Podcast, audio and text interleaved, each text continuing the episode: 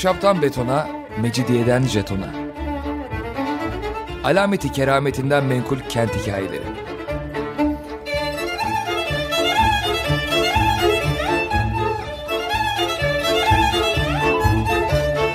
Hazırlayan ve sunan Pınar Erkan.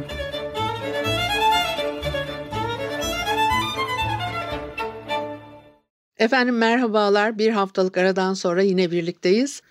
95.0 frekanslı açık radyoda ahşaptan betona, mecidiyeden jetona tam şu anda başlamış bulunmakta. Anlatıcınız ben Pınar Erkan.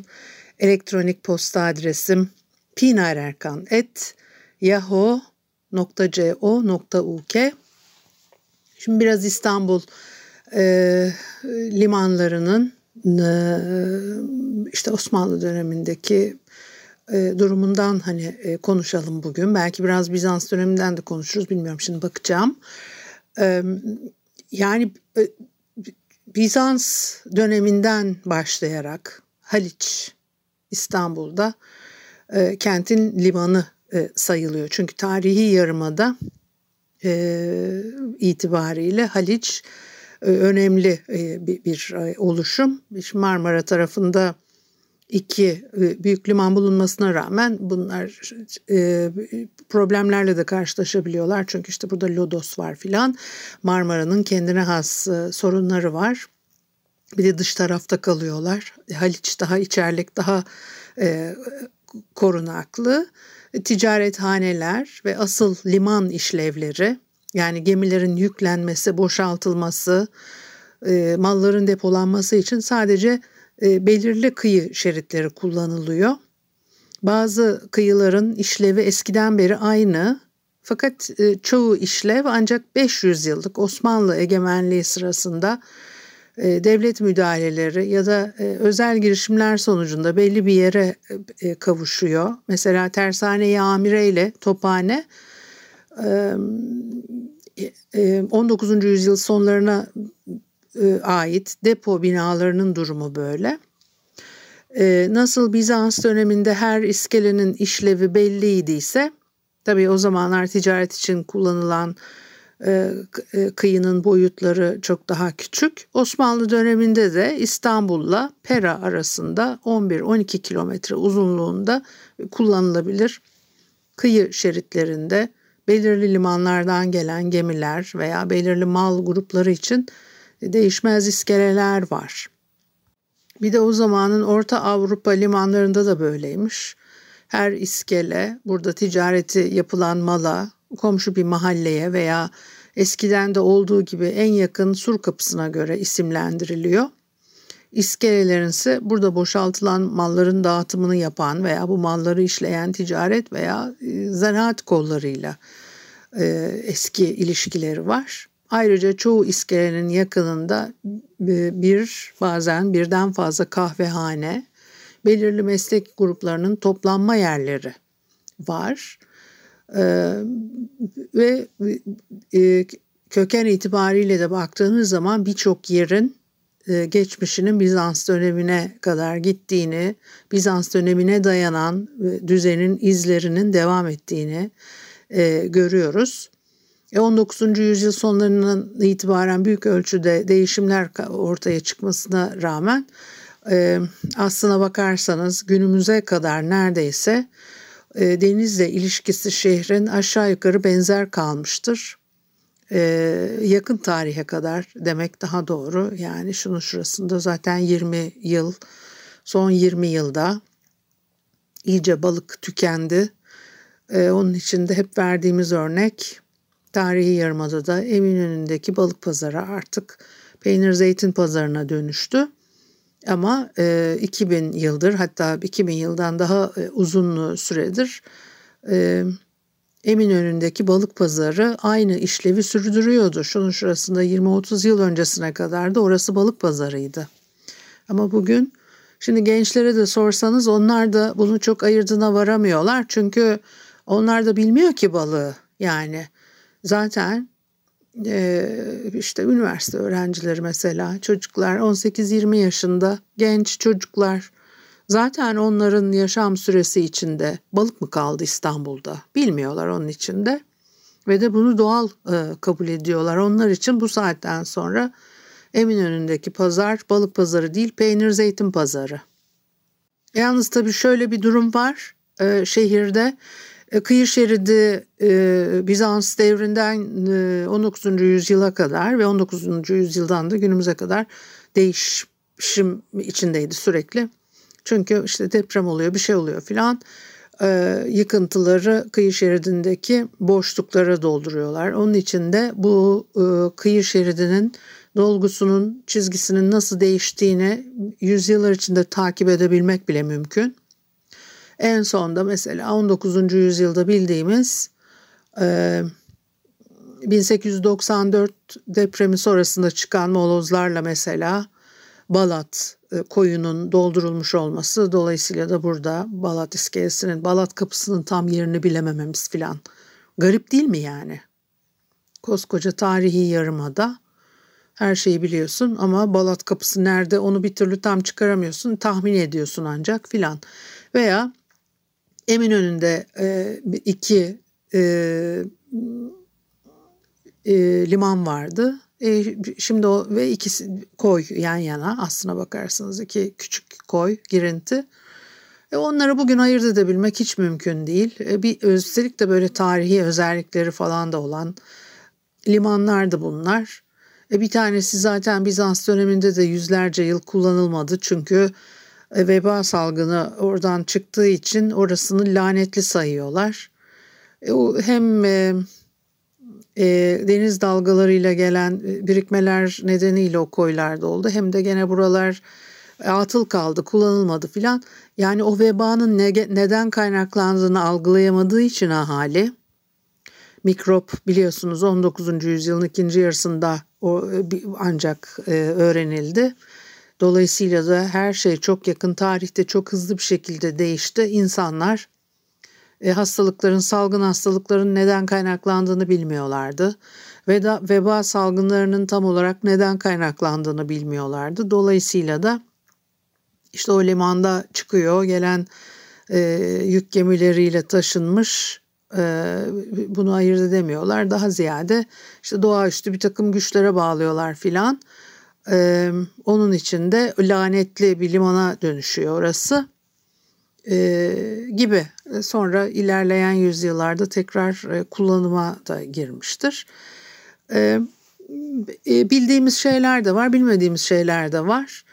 E, bir kere kıyı şeridini anlatan tasvirler az. Onun için de her iskelenin, iskeleler arasındaki kıyı şeritlerinin konum ve işlevlerini tam olarak tanımlamak mümkün olmayabiliyor aşağı yukarı e, e, biliyoruz işte.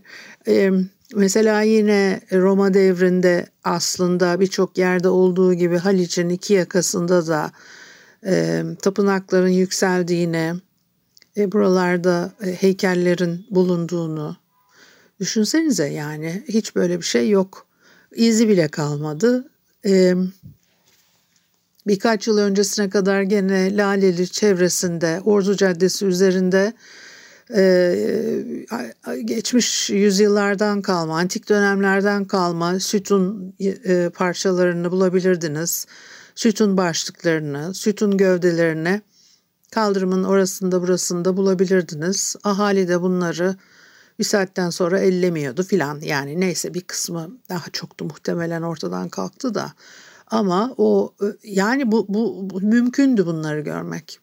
Ama elbette Haliç kıyılarında çok e, öyle olmadı. Bir de 19. yüzyılda rıhtımlar yapılıyor ya bir programda anlattım onları. Çok da etkileyicidir yani. Hem Eminönü'ndeki Sirkeci rıhtımının inşa edilmesi hem de e,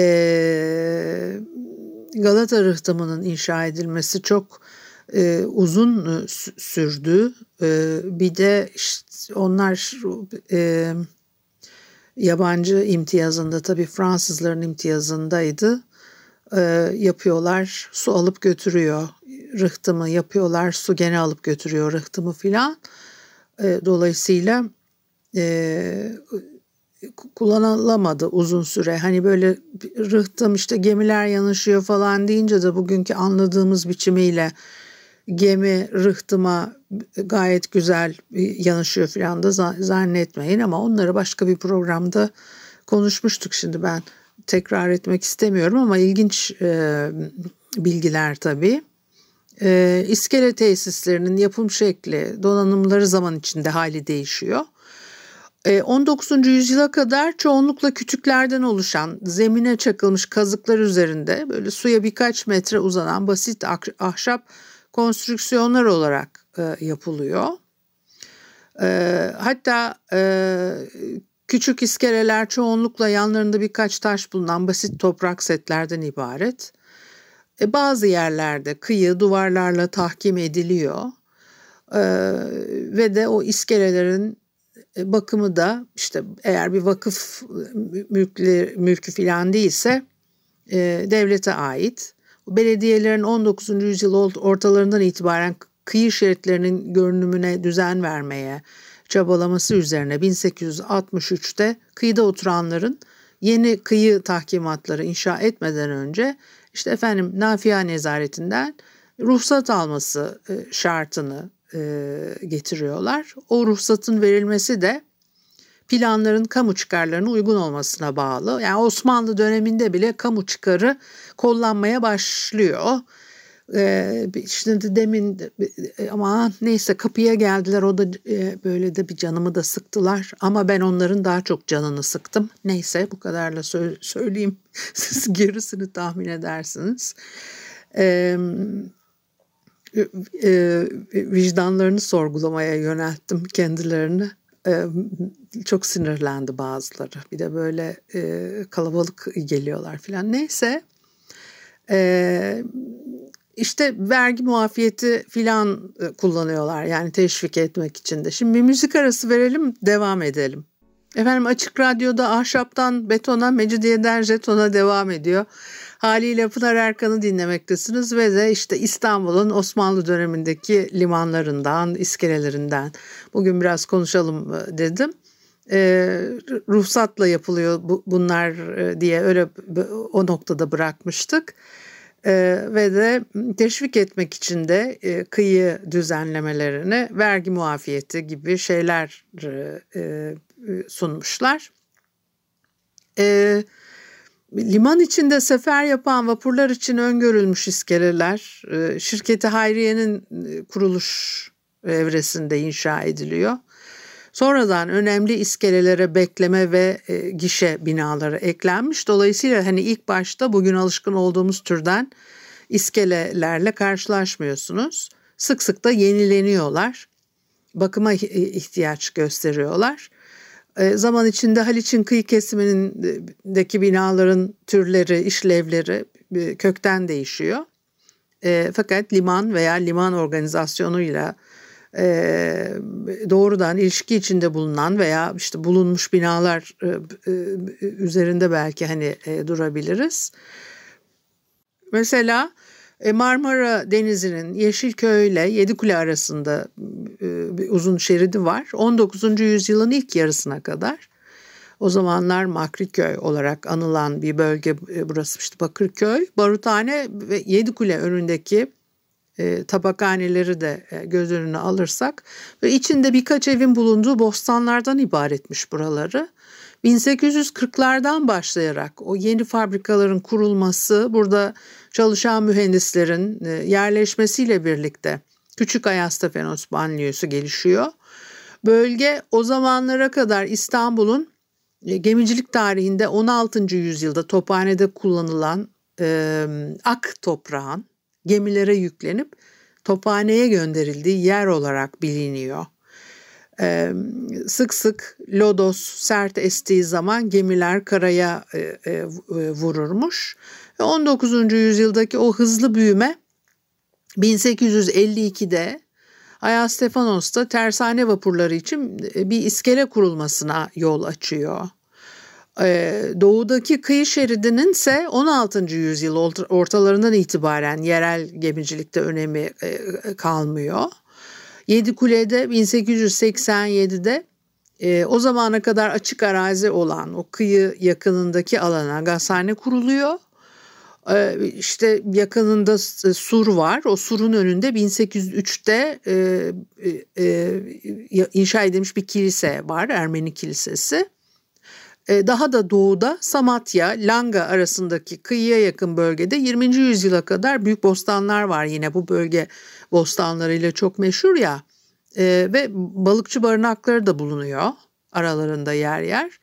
E, çok yoğun olmayan yolcu taşımacılığı için sadece Davutpaşa ve Yeni Kapı önünde e, iskele yapılmış. 19. yüzyılın ilk yarısına kadar Asya yakasından sebze meyveyle gelen bütün gemiler Yeni Kapı önündeki küçük koya yanaşıyorlar ve mallarını burada boşaltmak e, zorundalar. Sonra da hamallarla e, ya da yük hayvanlarıyla semt pazarlarına dağıtılırmış. E, ve o çalışkan halkın keyif etmesi ve dinlenmesi için deniz kıyısında bir dizi e, e, kahve, her birinin karşısında kazıklar üstüne yapılmış birer e, kulübe. O döneme ait e, haritalarda görülebileceği üzere 19. yüzyıl sonlarına doğru yine burada uzun bir e, iskele kuruluyor. E, bir sonraki yanaşma yeri Kumkapı sahilinde. Buradaki kıyı bölgesine boyacılar ve basmacılar yerleşmiş e, ve hemen yanındaki kıyı şeridinin çöp dökmek için e, kullanılmasına izin var. Dolayısıyla da burası e, sokak köpeklerinin toplandığı yer haline dönüşmüş. Çok ilginç değil mi? Deniz kıyısında bir yer ve buraya çöp dökmek için izin veriliyor. E buralarda bir de tabii zaten e, e, teknelerle, gemilerle çöp İstanbul'dan uzağa göğe işte Marmara'nın belirli bir mesafe e, ilerisine doğru götürülüp e, dökülüyor. 19. yüzyılın ikinci yarısından e, özellikle yapılan uygulamalardan biri bu. O akan su pisliği götürür anlayışı çöpler için, İstanbul çöpleri için uygulanıyor. O tabii akan su pisliği götürmüyor. Tolere edebildiğini, eritebildiğini işte belki bir kısmını götürüyor da bir kısmı kıyılara tekrar geri dönüyor filan. Öyle de enteresan şeyler var ya. Düşünsenize boğaz içine bile çöp dökülüyor. Ve de boğaz içi e, sularında ters akıntılar filan var ya o ters akıntılar hele e, dökülen çöpleri yalılara geri taşıyor filan yani çok e, maalesef e, nüfus azlığı ancak hani e, korumuş e, şehri ki İstanbul fotoğraflara da baktığınız zaman her zaman neredeyse aynı kalabalıkta görüyorsunuz o şehrin merkezi yerlerinde yine atsan yere düşmeyecek bir e, manzara ile karşılaşıyorsunuz. Ama işte o yani Kumkapı çevresinde çöp dökülen yere sokak köpekleri toplanıyor. 16. yüzyılla 19. yüzyıl arasında e, donanma denize açılmadan önce zaman zaman Kumkapı önlerine demirlermiş. Hatta en son 1852 yazında e, demirliyor. E, Kadırga Limanı var ya oralarda eski 16. yüzyıla kadar kullanılmış. Kadırga işte ismiyle zaten anılıyor. Kadırga Limanı'ndan mahallesi kalmış geriye sadece. Çatladı Kapı'da Bizans döneminden kalma küçük bir liman seddinin e, kalıntılarının bulunduğu dar kıyı şeridi e, edun, e, odun depoları tarafından kullanılıyor. Tabi buraları bu konu bu anlattığım şeyler o sahil şeridi doldurulmadan önce. Bugün gitseniz oralarda bunları pek de ayırt edemezsiniz. Pek değil hiç ayırt edemezsiniz. E, dolayısıyla öyle bir e, görüntü var e, tabii. Ahır Kapı'dan itibaren saray bölgesi başlıyor ve de o güney ucunda deniz surunun önünde Sultan 3. Osman döneminde inşa edilen bir fener kulesi yükseliyor. Ee, bölge sakinleri tarafından e, kullanılan yine bir küçük iskele, saraya e, hizmet eden birkaç işte yapı var o deniz suru üzerinde e, Arap Köşkü ve İncili Köşkü yer alırmış. Sonra da zaten Sarayburnu'na geliyorsunuz. 18. yüzyılın sonlarına doğru inşa edilen Topkapı sahil sarayının önündeki deniz suyunun ve çok, özür diliyorum deniz surunun da dış tarafında Bostan Kapı'nın yanında birkaç eski topun durduğu çoğunlukla selam atışlarında kullanılan bir batarya da varmış. Yangından sonra parkın yıllarca sürdürülen işte genişletme çabaları boyunca büyük ölçüde değişiyor burasının biçimi. E, daha batıda Sepetçiler Köşkü ile daha 1861'de yıkılan Yalı Köşkü. Yanında yine iskele var. Yalı Köşkü iskelesi orada bir kıyı şeridi. Kayıkhanelerle birlikte eskiden e, saray kompleksine dahilmiş bütün bunlar ve yan yana dizili kayıkhanelerde 16. yüzyıldan beri padişahın kayıkları e, birkaç küçük kadırgası da burada dururmuş. Bunlar hükümdarın aniden işte bir geziye çıkmaya karar verirse eğer e, e, bu karar için hazır tutulurmuş. E, 17. yüzyılda bazı gezginler anlatıyor. Burada gemilerin su alabildiği birkaç çeşme de varmış. Kayıkhanenin çevresinde eski deniz surunun Odun Kapı ya da Vükela Kapı adı verilen kapısının önünde 19. yüzyıl başlarına kadar hatap ambarları odun depoları e, bulunuyor. O surun üzerine 1643'te Sepetçiler Köşkü veya Sinan Paşa Köşkü adıyla da bilinir. işte e, kuruluyor.